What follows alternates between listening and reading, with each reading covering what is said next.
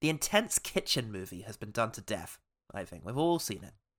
But what's a workplace that's yet to have its tense character movie set there? Have we started or is it just friend content? This is- you, I love the friend content. you said you said it with such like um authority and I know, right? gravitas it was like, oh shit, are we in it? Um, where's a workplace that hasn't had like an intense? I mean, supermarket hasn't had an intense, but and it gets fucking Oh, yeah. intense. I hate it. Yeah. Um, but one which would deservedly need a tense. No, I like the idea of the Bradley Cooper movie set f- set in Asda. Yeah, just not getting those vans out on time. this trolley isn't properly inserted into this one in front. It's not perfect. I hate it. And he kicks the whole like the massive cha- chain of trolleys over. Just starts swearing at everyone. Gets up in their faces. You know, Krispy Kreme pays us a lot of money to have placement here, right? Do you think they want this? A raspberry donut and with the not with the with the jelly? Is that what Krispy We- Kreme want? And then he smashes the whole. thing. just got a Krispy Kreme in our Asda Ah. a little while ago. But now that I can see how much they're swapped out, I want to eat them less. oh really? Oh no! What people just picking them up and then being like, Well, actually, just that, like, they'll sit in that cabinet for a few days, and you're just like, oh dear. no, no, no. you saw how the sausage is made and how the donuts are kept. yeah.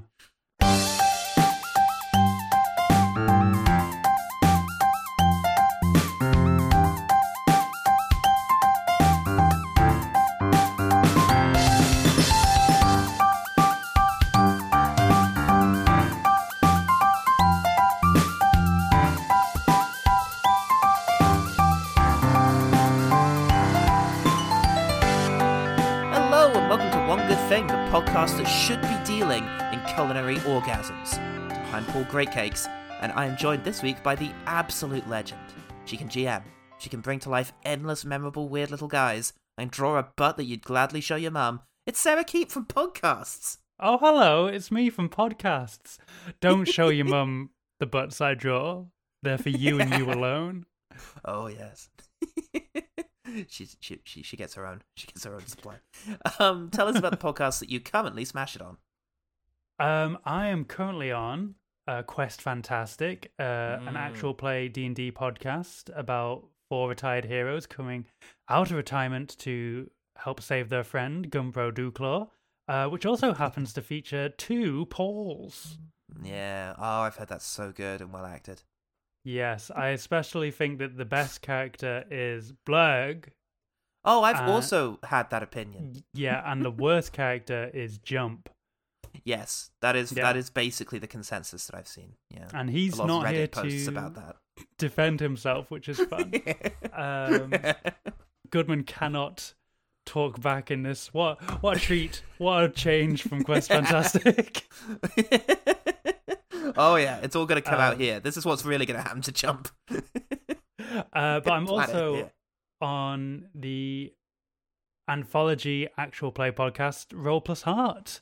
Um, Ah. a queer actual play podcast with my friends Jen, Bex, and Helen, where we do a variety of TTRPGs, uh, rotating uh, pretty much monthly. So you can jump Yeah. on with any game that sounds interesting to you, from thirsty sword lesbians to kids on Mm. bikes. yeah, I've got to say, you and the other host, Jen Bex and Helen, just really knocking it out of the park. Yeah, Jen, Bex, Helen is one person, and they're great. They're very good. They're very powerful. They're the power of many entities. And how timely, though, because with the menu in cinemas this weekend, let's catch up on an earlier serving of Hawk Cuisine Hokum, because Sarah has asked us to review a movie you kind of remember that stars everyone, the 2015 Bradley Cooper thing, Burnt. I was 16, I quit school. I saved just enough for a one-way ticket to Paris. Maybe I just wanted it really bad, and then when I got it too early, I didn't know how to hold on to it. What do you want? I'm gonna run the best restaurant in the world. You sure he's famous? If you're a chef, he's like the Rolling Stones. If you try to start a new restaurant, there are at least a dozen people who will try to have you killed. The kitchen's the only place I've ever felt like I really belonged. Loved every minute of it the heat, the pressure, the violence. Oh, yeah. Oh, You you came to me and you said, "What is yes. a what is a film that you would like to talk about on One Good Thing?" And I did. I have previously mentioned this on One Good Thing. Ooh, Yes. How? How indeed. Your How indeed. 2020 anniversary episode. Oh my god, yes! I forgot about that. Yeah. Yeah. And so He when I'm put on the spot, uh, I can only think of two films because I would tend, I don't tend to w- like walk out on films. Um, sure. Yeah, and so, and the only two I can think of is Spanglish, which I've already got you to cover Yep. way back in the baby days. Oh, the Um, baby days. in the baby days, and then when was put on the spot in 2020, I was like, I guess burnt, thinking, Hmm. well, it probably wasn't as bad as I remember, but yeah, I think actually, I think 2020 Sarah was spot on. You gotta go with your gut, like any good chef. I imagine this movie doesn't really say. Like Adam Jones Adam Jones. or Montgomery Reece. Somebody's got a character list in front of them. oh god. Well, the film was directed by John Wells, the director of other movies you kind of remember that star everyone, uh, The Company Men, and August Osage County. When he really, really wanted all the Oscars. Burnt was his most recent slash last film, possibly. We'll find Nope. out when he dies. Um, he is mainly a TV showrunner and an executive producer, having worked on ER, The West Wing, American Shameless, uh, which is just me indicating it's not called American Shameless, although it should be. Shameless US, um, um, and American, and oh god, and Animal Kingdom. Uh, and fun fact: no one actually knows what an executive producer does. In film class recently, it was described by one of our professors as something in order to give the film more prestige. Huh. Does Brad John Pitt to executive produce. lend your production Yeah. more prestige though? Because um, before you mentioned him, I didn't even realize that's who directed this. Didn't even realize this Yeah. person existed. I mean, it's- this movie had a director. It needn't have done. No. Could have sworn it was a fully Bradley Cooper vanity project, but he did everything. He may have recruited the guy himself. The film was written by the screenwriting enigma of our time, Steven Knight, um, a man who wrote the excellent films Eastern Promises, uh, Locke, and Spencer, but also wrote Allied, The Girl in the Spider's Web, and previous OGT entry Serenity. So maybe he drinks heavily? Maybe he just has a 50 50 track record, or it's like one for him, one Yeah. for Hollywood. These are the ones for Hollywood. Yes. And actually, yeah, that is kind of it. I could see, uh, yeah, it's like weird vanity projects for uh, for actors. Oh my god, that is the pattern. Like Allied for Brad Pitt and Marion Cotillard. Girl in the Spider's Web, well, kind of just a franchise installment thing. A franchise that didn't take off. And Serenity was a big McConaughey Anne Hathaway joint. Huh. But then again, Spencer was kind of a Kristen Stewart thing, and I enjoy Spencer. Hmm. Uh, he is also one of the three men who invented Who Wants to Be a Millionaire back in the 90s, so he can afford to drink heavily. I know, right? this is wild. a common thread between Who Wants to Be a Millionaire and Burnt, Bradley Cooper's Burnt, behind it. It's like when you find out Jasper Carrott invented golden balls. Like, huh. I It's just mean, bizarre. Do you want to share or do you want to share? that was what Jasper Carrott was always saying in the 80s alternative comics scene. And he brought that to Golden Balls, the most confusing game on British television. oh god, this film started as a comedy called Chef, seemingly with Cooper involved early on, which does suggest, you know. Uh, then Jon Favreau made his third and last good movie, uh, Chef, so they changed the name to the main name of the character in the film, Adam Jones. Uh, firstly, seemingly indifferent to the possibility of disappointing Tool fans, and then also just to make sure the title says absolutely nothing about the film.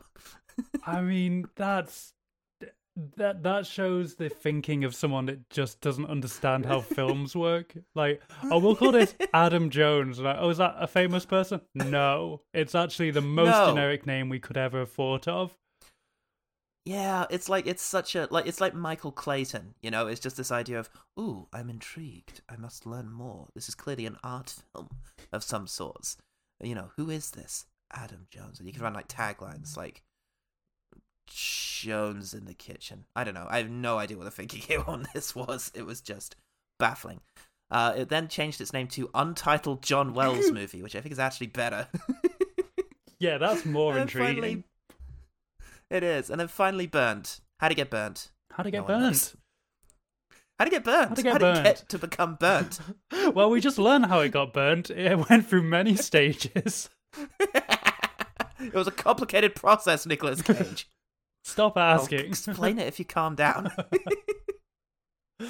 uh, the movie was produced by Gordon Ramsay. Is that Take of that true? what you will, or what you can. Yeah. Oh, do you think any of it's based on him? What? Ooh, it's hard to say. Can you tell us, Gordon, about times when you've lost your shit in the kitchen? when you've made your insecurities everybody else's problem? hmm. I can think of a couple of examples. I don't know why he was blur. The film was received by critics like the opportunity to make a terrible cooking metaphor because they all absolutely did that. let's uh, let's have a look at here for the clumsiest. Where's Peter Travers? Oh yeah, yeah. Fuck. Here he is. Rolling Stone. A cheerless and unappetizing plate of piffle that deserves to be smashed against a wall or at least sent back to the kitchen. Director John Wells and screenwriter Steven Knight cooked this mess up, and they get all the ingredients wrong. God damn it, Peter Travers. Public, meanwhile, are all uniformly better people than Peter Travers. Louis A.F. V. Weltzler?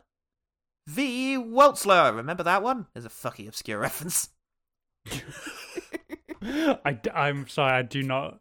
I'm sorry, I'm not Goodman. Um, I feel like he would I have not don't let you Goodman down in this. He would have let me down. He wouldn't have gotten that. I was referencing the Ridge Racer guy from some press conference. Oh, okay. Now I do know that. And uh, Enemy Crab. Oh, yeah, that was the same one. yeah, like same press conference. Massive damage. Oh, shit. Yeah. Ridge Racer. V. Waltzler said, a great film for people who love La Haute cuisine. Oh, so was. who love La Haute cuisine, great chefs, and have wonderful taste. Sorry, have a wonderful taste. you will learn not only about how to make a perfect and quite distinguished dish, but also to avoid making big mistakes in a three stars Michelin kitchen. Spoilers. Furthermore, you will enjoy splendid actors working as a team. Now, um, I'll say I don't think I learnt how to cook anything watching this film. don't I learned I that learned. I learned early on that sous videing was bad, but then Yeah. he gave in and started sous videing things. Um, but that didn't teach me how to. Oh, and sometimes the haddock or halibut would be rubbery if done Oh, yeah. in a certain way. But I didn't learn anything, so that review is already wildly 100% inaccurate. wrong. Yeah. Yeah. and I feel like I don't know how best to avoid the wrath that I will inevitably incur, apparently, in any kind of professional kitchen, and should expect to endure as part of my working life. So many Fremens, though. Uh, Thremens. We've got recurring extras Carl Thara, who was in Holmes and Watson and Transformers The Last Knight. We have Roy Beck, who was in Now You See Me Too and Transformers The Last Knight. Uh, ben Colacho, who was in Hellboy, Men in Black International, Dolittle, Now You See Me Too, and Transformers The Last Knight. Then, in terms of the big names, we've got Omar Sy, who was in Inferno and Transformers The Last Knight. I think that maybe Michael Bay just showed up at the burnt set and just grabbed a whole bunch of people. you, you, and you. Uh, I'm Omar Sy. I'm a major part in this movie. Well, not anymore, you're not. We'll just have to write you out. Uh, and then, yes, in terms of the two biggest names, we have Uma Thurman, who was, of course, in Batman and Robin, movie 43, God, and The Avengers, not that one, and Emma Thompson, who was in Men in Black International, Dolittle, and Junior.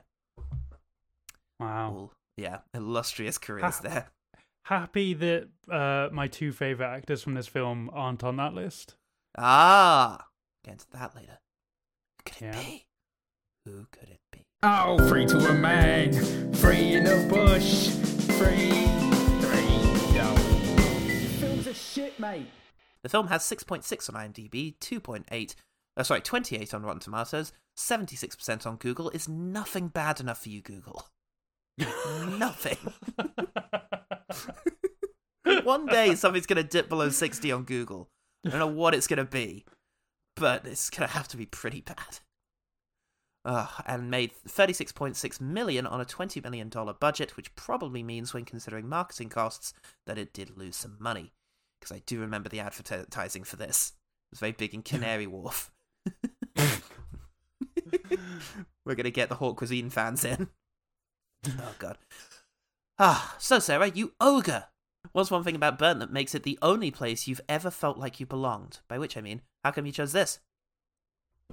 Um, again, I'm not good at thinking of films I hate. I did Hmm, come up with a good. second scenario for you, um, which was Ghostbusters Afterlife. I was very interested in that.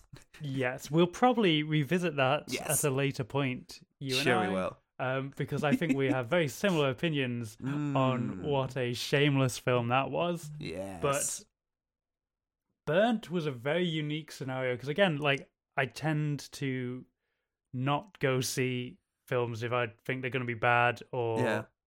or seek out bad films. yeah. But I was in Melbourne and I had five hours to kill before a flight. Oh man. So what what could be better? what could be better than walking to the cinema next to the convention center and seeing "Hmm, what's on what's on i could see bridge of spies or i could see burnt Oh wow. i wonder i wonder if this coin flip will Oh no. oh god. Ugh, that cursed coin. well, let's have a quick run through of what happens in Burnt because we open with a moody opening, a cold open. Ooh, maybe this is going to be interesting and sort of just go. Oh, okay, narration. Good, good, good. of course. Jean Luc, my mentor, the guy who gave me a chance as a chef, said to me it was God who created oysters and apples. And you can't improve recipes like that. But it is our job to try. Being a young chef, I sure as hell tried. I spent 10 years cooking in Paris and became head chef at Jean Luc's restaurant. I was good. Some nights I was almost as good as I thought I was. At least that's what I'm told. Then I destroyed it all. My devils chased me out of Paris, and I washed up in New Orleans. I sentenced myself to hard labor shucking oysters, and today's the last day of my penance. Can't tell a story without narration. I'm particularly good with the hindsight knowledge that this is the only narration in the movie. Got to get people caught up so they know about the Bradley Cooper. but what do we know about Bradley Cooper? What's he all about here? He's doing penance which is maybe one of the most condescending concepts i've ever heard of that he's do- like, oh, I've done something wrong, so I have to do penance by doing a menial job. And it's like, that's a job that somebody does, Bradley. Bradley. That's a job, that's an actual person's job. You can't treat it like it's a punishment, you absolute dickhead. Absolutely. Oh Jesus, yeah, he's he's done something in Paris. Paris. It haunts him. Mysterious. He's shucked a hundred, uh, a million oysters. Sorry, a hundred would be million. something. A hundred wouldn't even I be don't- worth going to New Orleans for. I didn't realize I could do that so quickly. I thought it would be much more complicated. Uh, but also, no one from the world of haute cuisine ran into him in New Orleans, one of the culinary capitals of the US. Maybe he was in a really bad restaurant. They've probably got bad oyster places out there. Yeah. And when he shucked his millionth one, he just walked out. Again, what an absolute tool. Not like, right, hey, thanks thanks for hiring me or thanks for giving me a job. It was like, no. I've Yeah. done my little mental thing that was uh, only relevant to me. Goodbye. How did you interview for this job? I'm running from my past. Cool, we get a lot of that here. Here's your apron. Oh, Christ. He goes back to London and reunites with his old friend, Captain Zemo. Baron, I think you'll oh, find. I think you'll find he's a Baron. Baron. And Cap- Captain Zemo feels like you've mixed up Captain Nemo and Baron Zemo. That's what I did there. Jules Verne's Captain Zemo. Um, yes, Baron, Z- Baron Zemo, who runs a fancy hotel, um, and who's mad at uh, Bradley Cooper because of what he did in Paris. What did you do? What did you do, Bradley? I'll tell you what he did. Is he pissed off Omar Sy as well? Uh, but it's okay. He He's gonna just, work with him anyway. but he just happened to be sat outside of a Burger King. now, here's the thing that, not to jump ahead just a little bit, but Sure. do you think Burger King paid to have product Oh, placement in this film? because if I it was, was writing, so weird. I mm-hmm. feel like if I was writing the scene that's going to happen at Burger King later, I would have picked McDonald's as the more obvious reference point. But maybe, yeah, I think they got sponsorship from Burger King on the assumption that they get this nice things get said about Burger King. But in this hot cuisine film, it's like, Like- French peasant food, Sarah. it, but oh, Omar just happened to be sat outside a Burger King when Adam Yeah. was walking past. Let's have a little chase and a punch up in an alleyway, an old London alleyway. Old London alleys. We've got a few of them. Uh, Yeah. yeah. Cooper, he wants to get his third Michelin star, so he's recruiting some people who will barely make an impression later in the film, including a young street food guy um, whom he tells to assert himself and then moves in with him and his girlfriend. That's a good start. His girlfriend, played by a relatively unknown Lily James. Lily James is here. Ooh. Yeah, Yeah. for one scene and one scene only. yeah, I really thought that was going to be something. I thought that that's my summary of most of the scenes in this movie. I thought that was going somewhere. it didn't. Speaking of which, Uma Thurman is here. Woof. Uh, and kicking off the beginning of this film's terrible LGBTQ plus representation. Oh, Where yeah. she's like the weirdest line in the film, just like Closed down any uh, good restaurants lately? I don't close good restaurants. My reviews close bad ones. I need you to help me kick this arrogant city's ass. I'm back, and I'm gonna cook like we did in the old days, before we started warming up fish in little plastic bags. You know, when I lie awake at night and list my regrets, you're one of them. I say to myself, Simone, you're a lesbian. Why did you sleep with Adam Jones? excuse me? You've got to know that he's fucked everyone and that he can do it and that he chooses not to, regardless of someone's sexual orientation. That's what do you mean ridiculous male fantasy? That's how the world works. oh yeah, she's she's playing an asshole food critic. Oh, that's original. Never seen that portrayed on screen before. Ah, she's the restaurant critic for the Evening Standard, the most respected newspaper in all of England. Do you know about the Evening Standard? I do not know about Evening Standard. Yeah. Do you know about Evening Standard? It is a London newspaper um, that is a awful Tory rag that backed Boris at every chance it could, and it's distributed for free because you couldn't get anyone to fucking pay for it.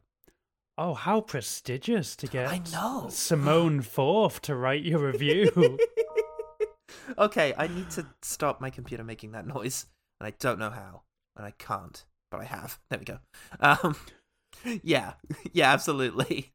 Let's yeah make sure that we get a good review in this paper that everybody reads on the train when they're bored, but not even that now because people have phones.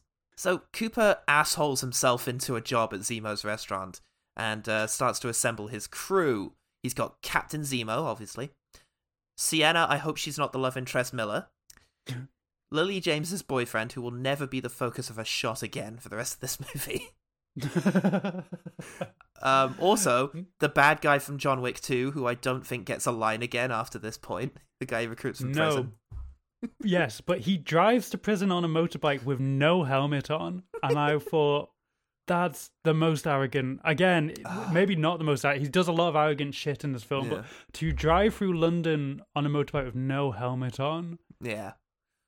is like it perfectly encapsulates the character. Honestly, vanity Yeah. and arrogance. Absolutely. There you go. He's such a badass, is the thing.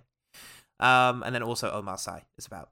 But also about, and I thought, getting recruited into the crew, but apparently not, is his nemesis, who I'm calling James Michael Sheen McAvoy. He's Macasheen.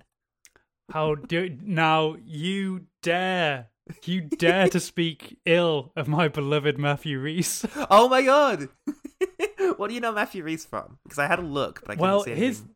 here's the thing I didn't know him when I saw this film in 2015. So Hmm. I fully forgot that he was in this film.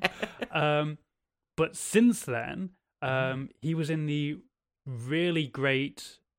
Um, uh oh, I've forgotten the name. Give me 10 seconds.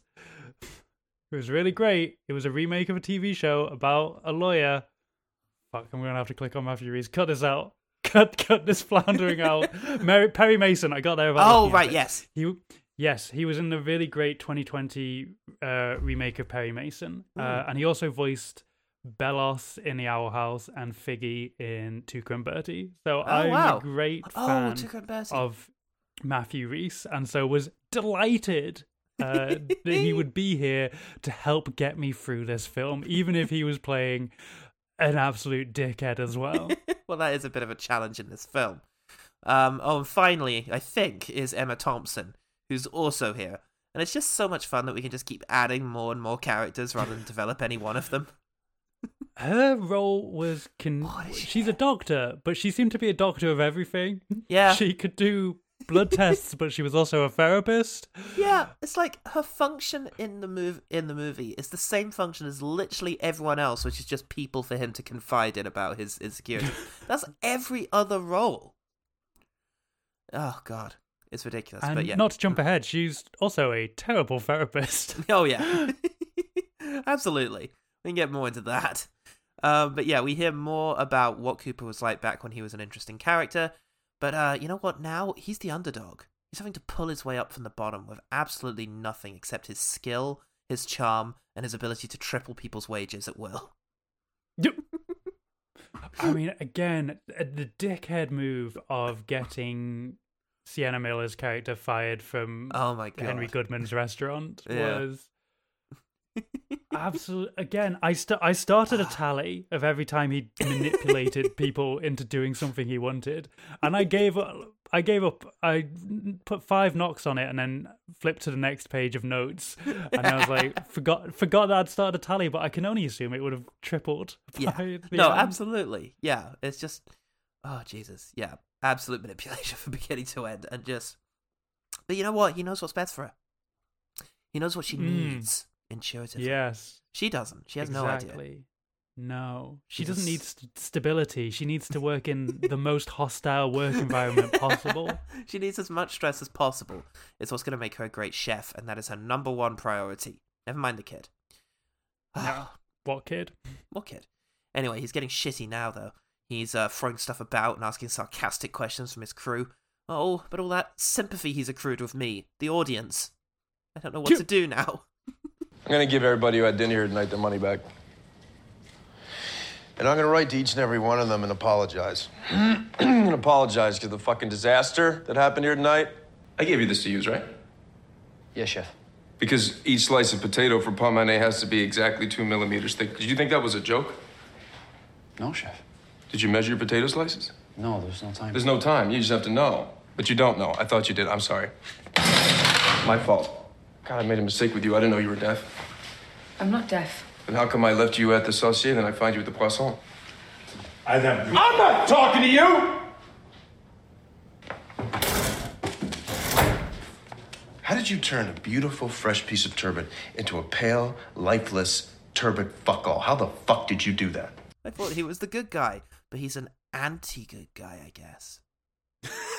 Is- If only there was a term for that. if only, but there's not. Bradley Cooper invented it in this movie. In this movie, so he has a bad opening night, and so he goes on to Good Morning Britain, the most respectable news show in England. Jesus Christ, our media landscape is a shit show. I mean, Good Morning Britain, yeah, is so disreputable anyway, but he was giving the worst interview I've ever seen. Sullen, moody, trying to hurry things along. it's amazing. I didn't sell his restaurant, but I guess the point was, oh, it doesn't need to.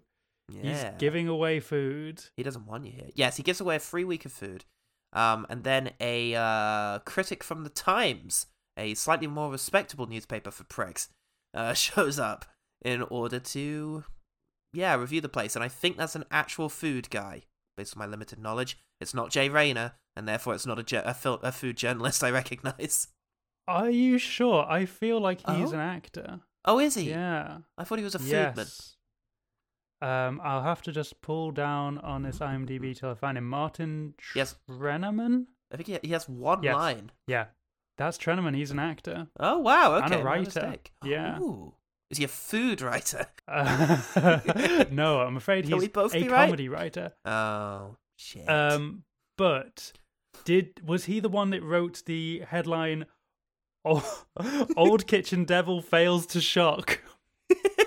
no, I think he wrote the vaguely positive one. A headline article that said something like "pleasant surprise" from. Unbelievable, but yeah, he gets a good review, which leads um, uh, Makashine. I've already written into my notes. What was the name? Rhys. D- Matthew Rhys. Matthew Rhys. He Dear he fro- beloved Matthew Rhys. Matthew Rhys. He throws a fit in his own kitchen. This is an awful industry. To, you need to not work in it. Uh, Cooper has another ridiculous monta- monologue about how he wants his food to basically ruin everyone's life. It sounds like. Adam Jones, the Langham, is now one of the best and most interesting places in London to come and eat. Which part of that don't you like? One of or interesting? I don't want my restaurant to be a place where you come and eat. I want my restaurant to be a place where you fucking. I mean, we should be dealing in culinary orgasms. When's the last time you had an orgasm that was interesting?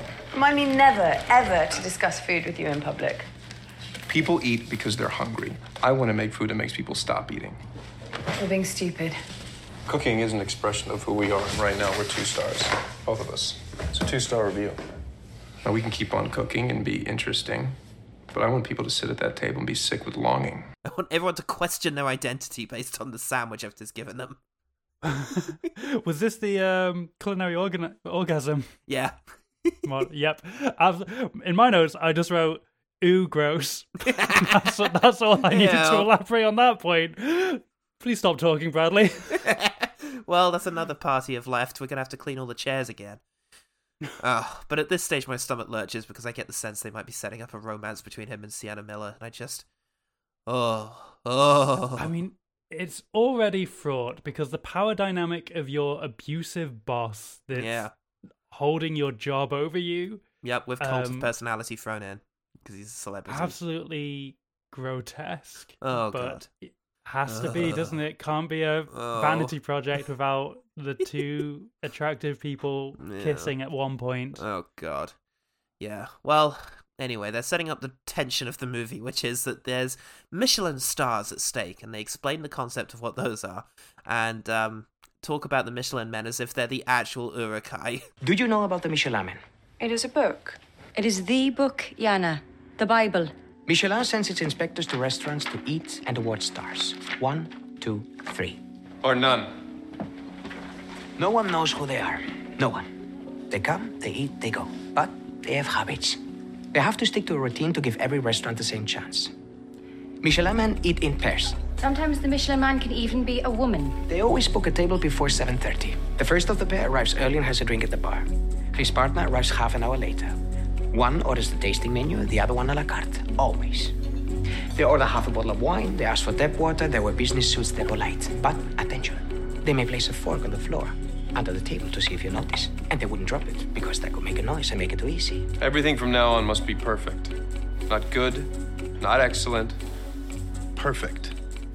If they find one single thing wrong, they will kill us. And they will come for us soon. Thi- we'll get to this later. That is actually a point that I liked in the film. That's maybe Okay. the only thing I liked in the film was just the, the specificity with which the Yeah. Michelin men would come. There's an absolute code that means you will easily and instantly recognize all of them. Yeah. It was so dumb that I loved it. There's also the line in there sometimes the Michelin man can even be a woman. All those bastards. They thought of everything. Breaking gender norms. Just say that as if it's such a revelation. It's fun as well because I think of the Michelin man as the tire guy. Yeah, exactly. Imagine if he was the secret shopper. just with like a, a bowler hat on.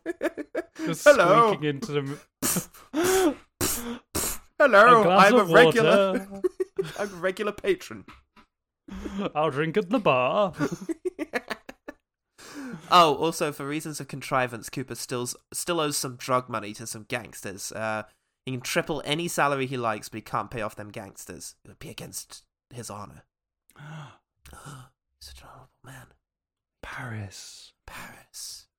Oh, and also Sienna Miller is now turning into a prick as well. Oh, that's beautiful. The art of cooking. She's really growing as a character. Um, speaking of which, it, it is also revealed in a conversation with the therapist that even Baron Zemo is in love with Bradley Cooper. And the second bad LGBTQ plus representation.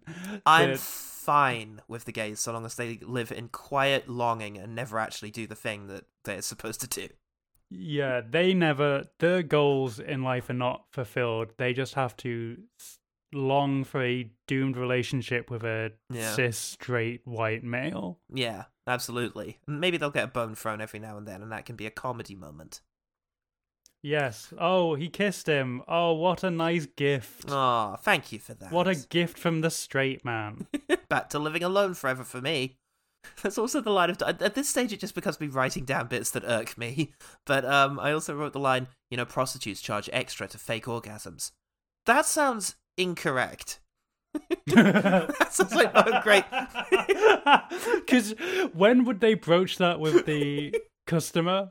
Oh, Like, if you want me to fake it, pay me ahead of time, or is it after the fact? And they're like, "Oh, oh, okay, that's a real I did fake it, so that's an extra twenty quid, thanks." Twenty quid. I'll pretend I'm enjoying this. Ah, um, I guess. Like, the illusion has been broken. And that's what I'm all about in my visits to the sex workers. Oh god! So they go to uh, Matthew Rhys, uh, Rhys's restaurant, where they meet Alicia Vikander, uh, his ex, whom he wronged in Paris, Paris. Paris. And that's the end of that. Uh, again, really before she was big as well. Yeah. I think she'd really just done Ex Machina. yes, 2015. Yeah, this is like on the cusp. Yeah. Before before she kind of disappeared again, unless I'm overlooking something Hmm. obvious. Because she had like within a year, it was like Ex Machina, Light Between Oceans, which was a big deal at the time, um, and Tomb Raider. Yes. Um, and then I know she did a music video for the National. Was that big? Ooh. Is that is that big enough? thing? it wasn't big in the cinemas, but it was big in our hearts. It was big in my heart. It's 2019. Yeah, unless Ben Wheatley ever actually does make Tomb Raider 2, we can only hope that the best will happen for Alicia Vikander. and Michael Fassbender. Maybe they're too busy just being really, really fucking hot together. too Mm. busy to act. It could be the issue. Uh, oh no. There's a scene where Cooper's not uh, not just being an arbitrary dick for no good reason. Oh, now he's gonna have to kiss Sienna Miller. No. I can't remember. Was it in the rain? Oh, I imagine. No, it's on the street. I think it could have been in the. It should have been in the rain. Uh, yeah, it was on the street, and then oh, good, those gangsters are here to interrupt. I was happy about that as well. I was like, please end. Because also, I think Sienna Miller said, this is a fucking stupid idea. And I said, yes. Yes. Yes, it is, Sienna. Correctly identified. Run away. you're you're self aware of what's happening, but you can't change your fate. Oh no. it's tragic. It's the tragedy of Sir- Sienna Miller. This movie. Uh, but yeah, the gangsters beat him up. Um, at the worst possible time because the the Michelin p- people are now here, and that gets overtly spelled out to us over a very long slow motion sequence. So they desperately cook some food for them, but oh twist! Omar Sy fucked him over because of Paris. Paris. Paris. What happened there? Like he fucked a lobster. We'll never know. oh god, maybe recruiting a bunch of people who hate you wasn't the best idea.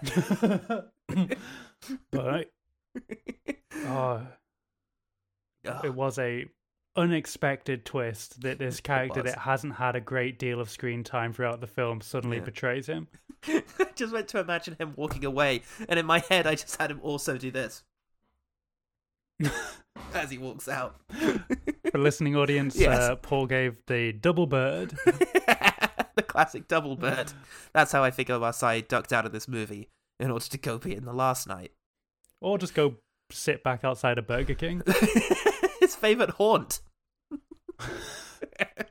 it's good old peasant food. He is French after all. Ah, it's like the food back home. you know, in in France they call this a Le Whopper. Oh god.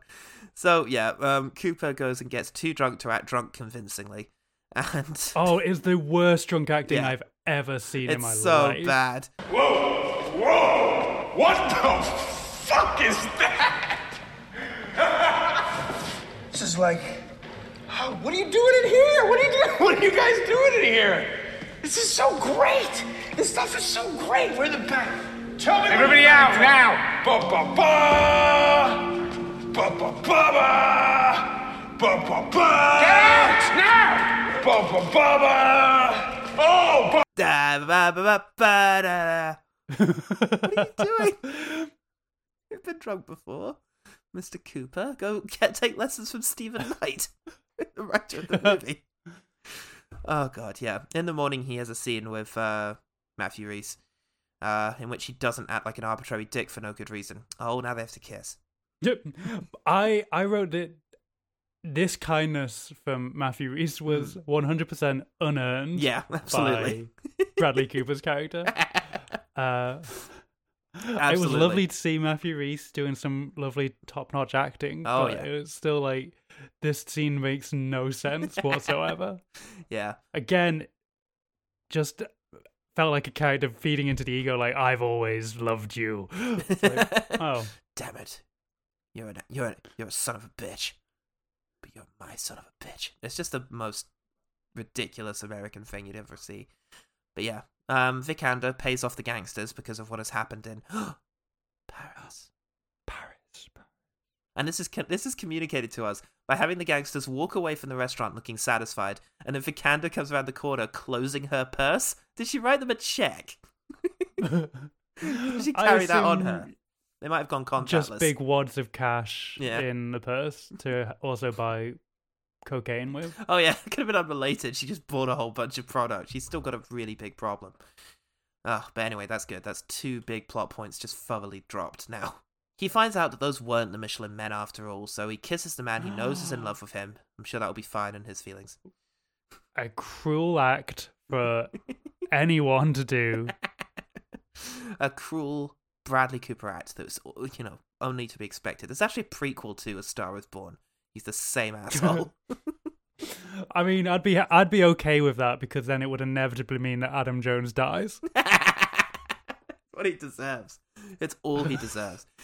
he finds yeah, he finds that out. So Sienna Miller says, um, I was out all night looking for you. What about your daughter? Who? What? I have a daughter. She's barely been in this film. I think she has very memorable hair. Oh, that joke. yeah. Anyway, trust us. We're your family. Oh yeah.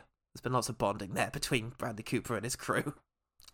So two much more likely Delbert Grady looking motherfuckers show up in order to frighten everyone again. But this time, Cooper's got a secret weapon for these Michelin men.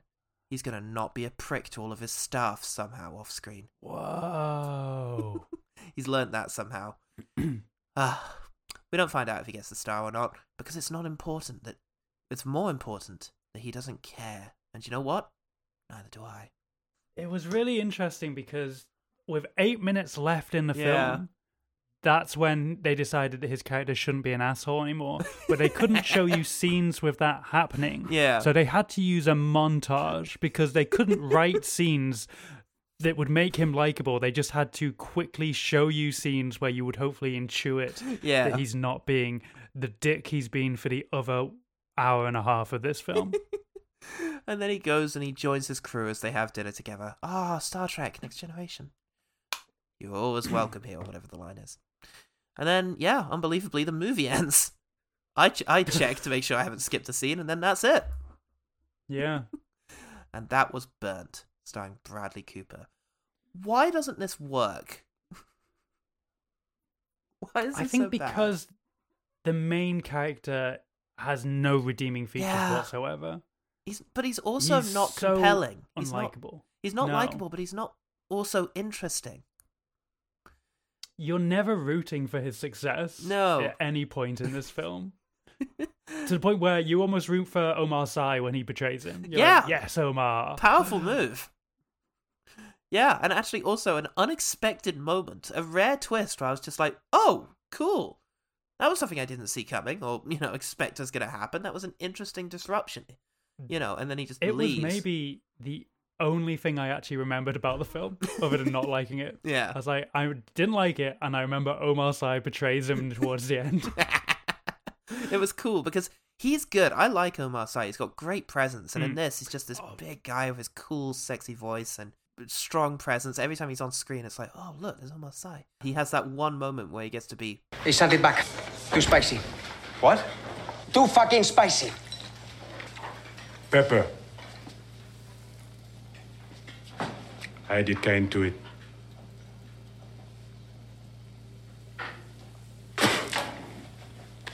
For Paris. and then just leaves, and it's like that was fucking cool. But now the best character's gone. oh Jesus, it's it's bewildering. Really, it's structured so weirdly, and it just moves so quickly, and yet also there's so much in it, and yet at the end of it, I just felt like nothing had happened. It's No, it it yeah. It's also one of those narratives where it's like it's kind of a bougie thing anyway. Yeah. This oh, this chef wants another Michelin. He wants his know, third right? Michelin star. It's not like a scrappy up and coming chef wanting his first Michelin star. It's Yeah.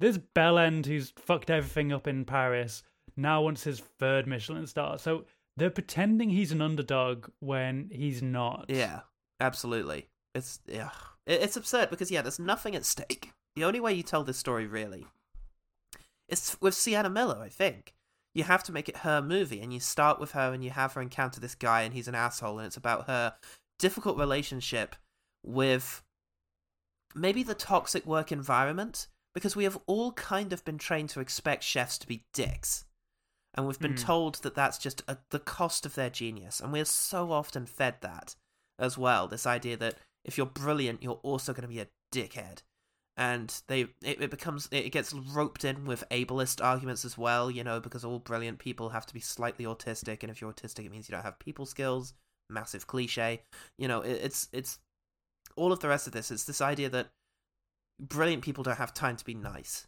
and it's you know archetypes like Sherlock and you know uh, Mark Zuckerberg in that movie, the uh, the Social Network. And so it would be interesting to see her come up against that. Like she's got this boss, he's an asshole, but everybody loves him and he's brilliant. So am I the problem? Am I not tough enough to make it in this environment, or is it that he's a dickhead and I just need to walk away from this toxic prick? There's a movie. That is a movie, and that's a movie Yeah. I'd probably have enjoyed watching more. But instead, this man Yeah. says, "No, you can't have your daughter's birthday off," and she still kisses him at some point. yeah, it's just it's like whiplash, but with like no self awareness. Just like, oh yeah, he was right to do that the whole time, as opposed to the kind of complicated thing that whiplash ends up being a bit. I'm still unsure about whiplash and its messaging. I still don't know if we were meant to ultimately be on J.K. Simmons' side in Whiplash, but in this we are definitely on Bradley Cooper's side, and it's not a great side. no, No, and there's constant allusions to him being a much more conflicted character in the past, and I have mixed feelings about the whole Paris thing. Because on one hand, I like the idea of leaving the big drama off screen and having people like just you know insinuate what it is or what that happened. Because it's something to do with Alicia Vikander, who was the daughter of his mentor, you know, and drugs and you know all the rest of it. That's fine. It's all in there. But also, it just it constantly makes you feel you're watching the epilogue of a more interesting story. it, it almost feels lazy that they couldn't be bothered to flesh that part out. so it's like Yeah. It is it is cool to not know, but also it feels like they also didn't know. Yeah, like it's so ill defined. It's just anything that you can think of. Like, Yeah. how did this particularly hurt Omar Sy? You know, was he involved with Vikander and then he like cheated on her with him? I don't know. Like, it's very strange because that motivates the entire movie. That thing. It's why he is seeking redemption because he's got two rival things here. He he comes at one stage. He says he wants to earn the respect of everybody he's wronged. So maybe he thinks that getting this extra Michelin star is the way to prove that, as opposed to actually just being a good guy and showing that he's changed, but maybe he doesn't know that. Yeah, apologizing, uh, showing Yeah. showing penance rather than chucking a million oysters like a bell end. Oh, what does it mean when he throws his million oyster? Well, maybe that's him like acknowledging, okay, this this solved nothing. I haven't fixed anything, so I'm going to throw my million oyster log into the Thames. Which you shouldn't do, by the way. No, it, that's just littering off Waterloo Bridge. Look, we've all done it, but shit. well, y- yeah, you have London Boy. Look, sometimes you can't find a bin, and you got a crisp packet, and there's an obvious solution to that. It's called the Thames. it's already so polluted. So What's one more extra salt and vinegar Walker's packet gonna do? The very worst one. It just immediately lands on a trout. We have trout in the Thames. Who knew? it's ah. yeah. It's just it, it's terrible because there's so much great talent in here as well. So many really great oh, performers. it's devastatingly good cast. It really is. You just think, what is this? Just Uma Thurman showing up? Is this a Lars von Trier film? What's going on? She, I would say, she gets about three minutes of screen time. Baffling. And she she was already not acting much at this point. it's just Some would say she wasn't acting much in the film either.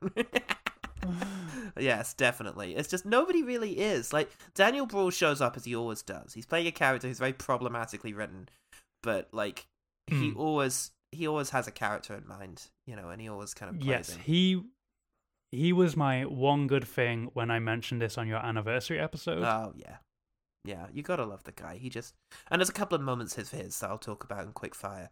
Um, so you got Bruhl. Sienna Miller, I thought was doing a good turn for her part. There wasn't much to the character other than to be just utterly in awe of Bradley Cooper.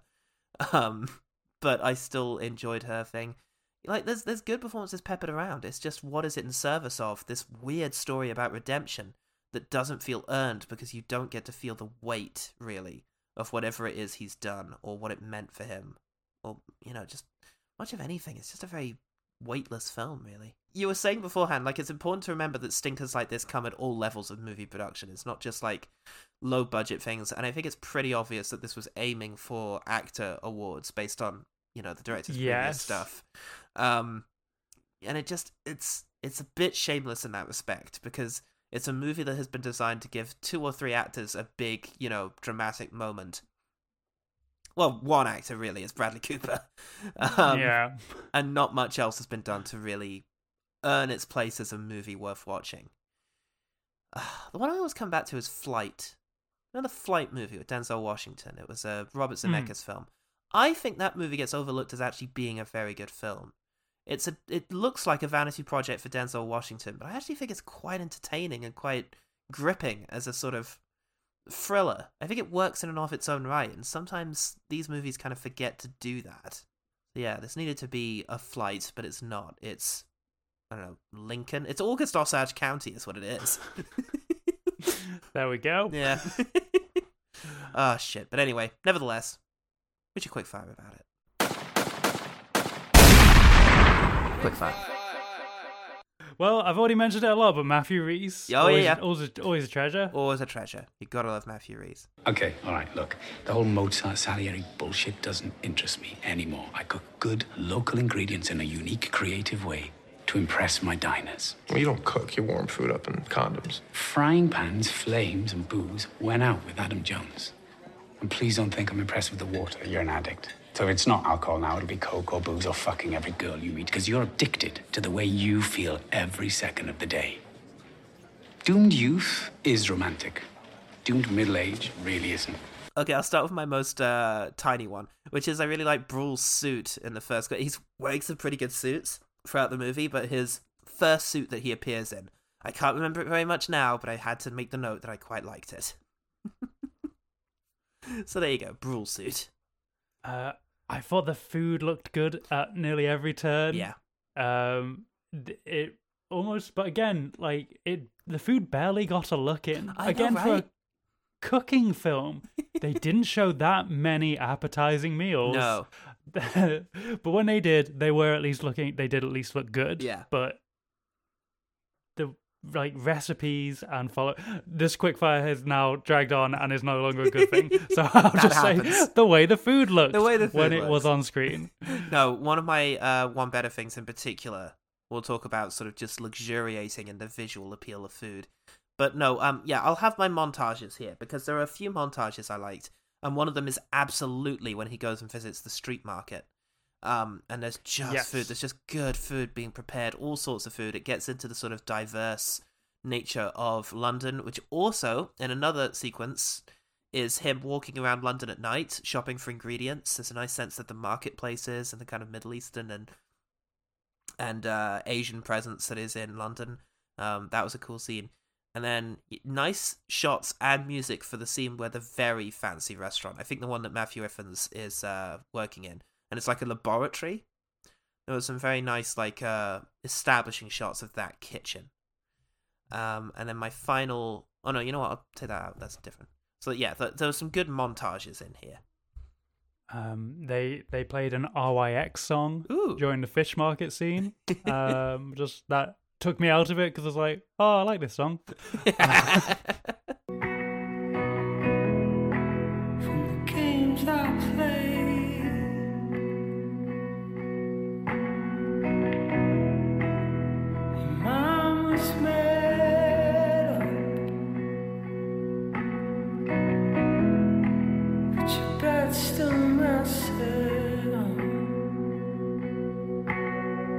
so good song choice. Uh, whatever the director's name was, John Wells. John Wells. good Wells. song choice. good song choice. Love it. Good song choice. Um. Okay, some dialogue. Let's have all the dialogue. Dialogue I liked. Um. Daniel Bruhl. This one's just weird. If you want to live a full life, eat your t- eat your own tongue. weird thing to say. Very early line of dialogue. Um. I by and large quite liked the Burger King monologue. It's a weird point to be making and very corporate, but it felt very anti easy take. And there's nothing easier than taking a swipe at a fast food place. You want some lunch? No, not here, no. Why not? I prefer to eat food cooked by a proper chef. You don't like people on minimum wage? Mr. Jones, I'm a sous chef. I'm a person on minimum wage. You know why people like you don't like fast food? Sorry, people like me. Because it's food for the working class. Excuse me? Justify why it costs $500 more to eat at a place where we work than it does at a place like this. No. Because you can't. Because the food here is made with too much fat and too much salt and too many cheap cuts of meat. You just described most classic French peasant dishes. Burger King. Peasants doing what peasants do. Giving cheap cut of meat a little style. Goulash, bourguignon, cassoulet. Shall I go on? I really have to go. What you should have said is that the problem with this place is too consistent. And consistency is death. Yeah, that would be a proper, unpretentious chef's main problem with a fast food place. It's just that you get the same thing every time. It's not taking any risks. Everything else, you know, a ride on dude could be behind. The only problem is you don't really get a sense of this kind of championing the working class or simple food later on in the movie. And in fact, quite rightly, No. you've identified the whole shocking oyster thing as penance is a real, real dick move. God It, almighty. it was a good monologue that didn't belong in this film. Yeah. And almost felt like it was they had to put it in there to get the Burger King money. yeah, and decide and Steven Knight just decided, all right, if I'm going to put this in here, I'm going to write an actual interesting defense of Burger King in order to make this happen. I don't know if I have any more good. Oh my god! I again, we've we've touched on a lot. Like I thought that visually it was really well. It was really well shot. Hmm. Yes, it was. All the shots of London looked great. Yeah. Um, but you can't make up for a script this dire Yeah. with actual good cinematography. Yeah. Yeah, absolutely. Um, the only thing I say against the cinematography is I don't think it really got under the skin when it came to him having a strop in the kitchen. Those sequences they felt a bit flat and Mm. kind of awkward. But no, there were some really good looking, um, yeah, shots throughout the whole thing of just cooking of food and of yeah, of London itself as a place to set this. All right, I'll I'll rattle off my last few. Um, I like Zemo standing up to Cooper to make the birthday cake. The daughter has been forced to come to the restaurant and is being looked after by Daniel Bruhl because you know what else have got gays got going on? They can just sit around and look after They- the kid. They're they're not the maitre d of a Michelin star restaurant. They can look is no after a child. That's not that. There's no work associated there. We're quick firing the good things, I but this scene was actually just unhinged. I know, but it's- it was like, was it meant to be endearing? Because it wasn't. he came off like a dick throughout the whole thing. But I loved him coming in and just be like, um, Chef Lily didn't want to stay at home today because it's her birthday, so Tony said if I brought her into work, he'd watch her during service. It's it's a fucking birthday cake, okay? So, make a cake. You know, I like that. Yes. Yeah. Yeah. Love Daniel tell him. Bruhl. Love his character Yeah. standing up for himself one time and one time only. one time only. Yeah, but it does just conform so heavily to that idea of the LGBT uh, L, uh, LGBT character just fucking um being a supporting role for other characters. Yeah. yeah, just totally being on hand to just help out wherever is needed. Um, okay, an interaction between Cooper and Sienna Miller I liked when after they've discussed Vikander and they've had the big serious talk, she then says her perfume smelled amazing, and he just said she smelled okay, and it just it felt like an actual interaction. The first time in the movie, I wonder if it was improvised because it felt like what someone might actually say, and a natural response. I actually quite like that. Um, and then there's an Emma Thompson line near the end where she comes and finds that he's sat outside of her um therapy lab. I don't know what it is. Mm. Um, and just says, I'm almost certain it isn't Friday. good delivery, I Yeah. think. Um, do I have anything else? I like the idea that the chefs all have dinner together because that's something you don't often see. Because you know, chefs got to eat, and so one of the chefs is just making Oh, a well. big pie.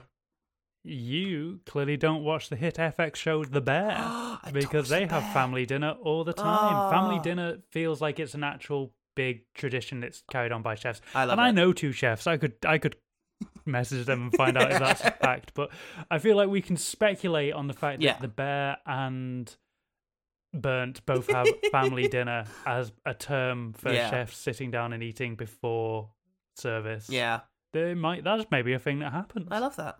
And I love the idea that they would, you know, we're not going to make the haute cuisine that we cook. You know, obviously, it's dreadful. People pretend to like it, so we're just going to make a big pie. we're going to make Yeah. a big pie. Did gonna look like a good pie. Like a good pie. Yeah. Lots of veggies. Good stuff.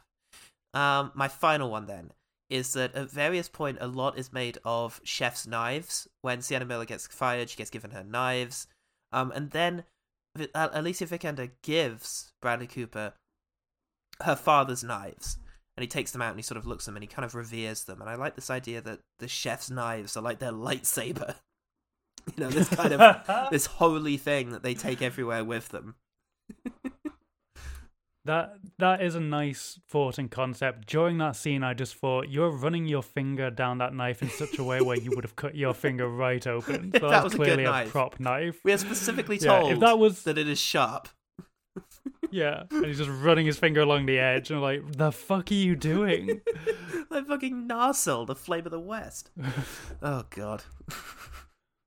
yeah. So I think that's gonna do it for quick firing burnt. Oh god, the OG team. The OG team. I forgot about you. Which is crazy Did because I- anyone have anything? Because I, again, I only saw this film because I was waiting for a plane. I can't imagine many other people would have seen it by choice. Let's have a look. So, nothing on Twitter. There's still people talking about BloodRayne, even though it was two episodes ago. Come on, guys. Come on, guys. We all know you love Uwe Boll, but this is ridiculous.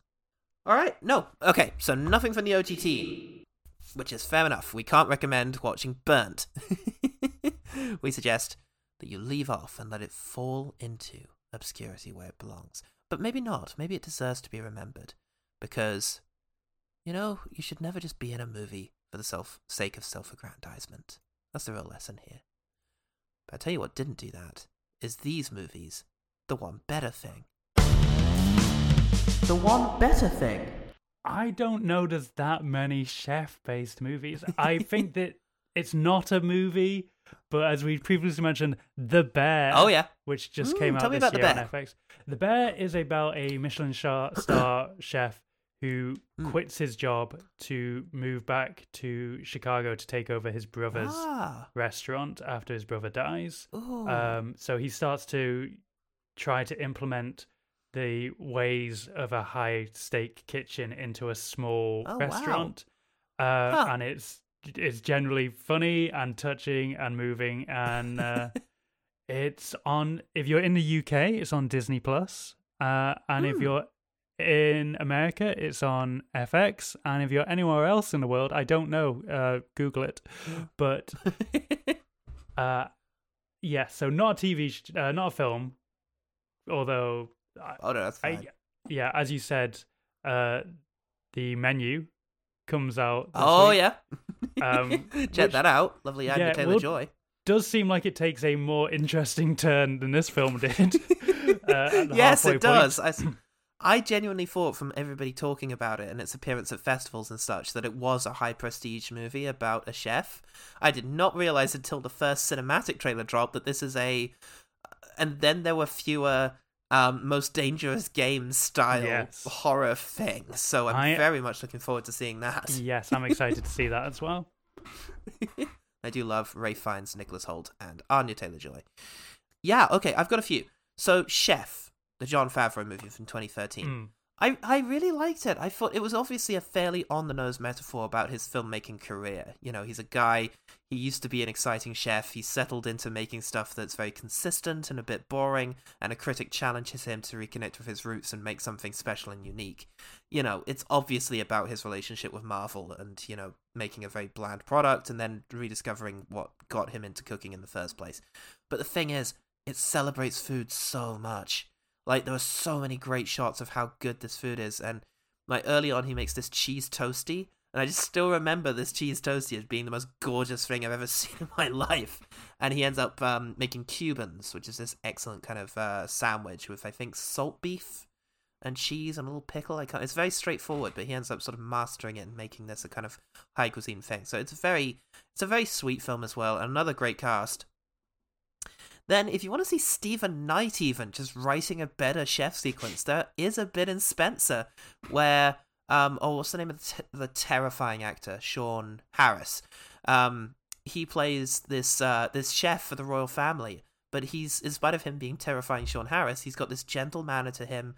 He treats them all like they were soldiers together in a battalion. They act very much like an army in the way that they prepare this food, and it's got a real sense of seriousness and drive, but also without any scenes really of it happening. There is such a sense of camaraderie between them. I think just because Sean Harris is so good. And then if you want to see the flip side, if you want to actually see the really stressful, awful side of cooking, you got to watch Boiling Point. The movie from last year. Stephen Graham is a head chef. Mm. It was on Netflix, and Jesus Christ, it's one of the most tense movies ever made. I think it was all shot in one long sequence, and it's just the relationship between the waiting staff and the customers, and then the waiting staff and the um, chefs, and the sort of relationship manager going in amongst it, and it's just showing where all of the stress comes from in running a well-respected restaurant, and it's just superb, but it's a it's a bit fraught. but Stephen Graham is fucking excellent of course, always is. Um, yeah, I think that'll do it for the one better thing. The one better thing. I always expect the theme to play. Same. I, I don't think I expected it to play. I think I expected you just to say it. I say it live every time. I usually have the band going. uh, Sarah, how can people find out about you and your endeavors?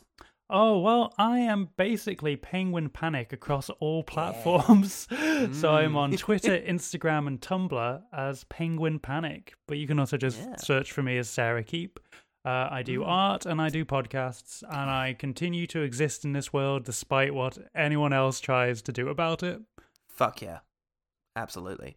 And you're still on Twitter whilst it is a platform that exists. Oh, it's fun to watch it burn. It's fun to watch corporations lose millions of dollars because of parody accounts. It's fun to see what would actually happen if someone did think that they were Tony Stark in real life. it would just be an absolute shit show. Yeah. And that is worth watching. So, yeah, the one better thing, if you want an egomaniac destroying himself, is to just log on to Twitter. um, fantastic. Um, one good thing, you know what to do. OGT Pod, type it into anything, you'll probably get us.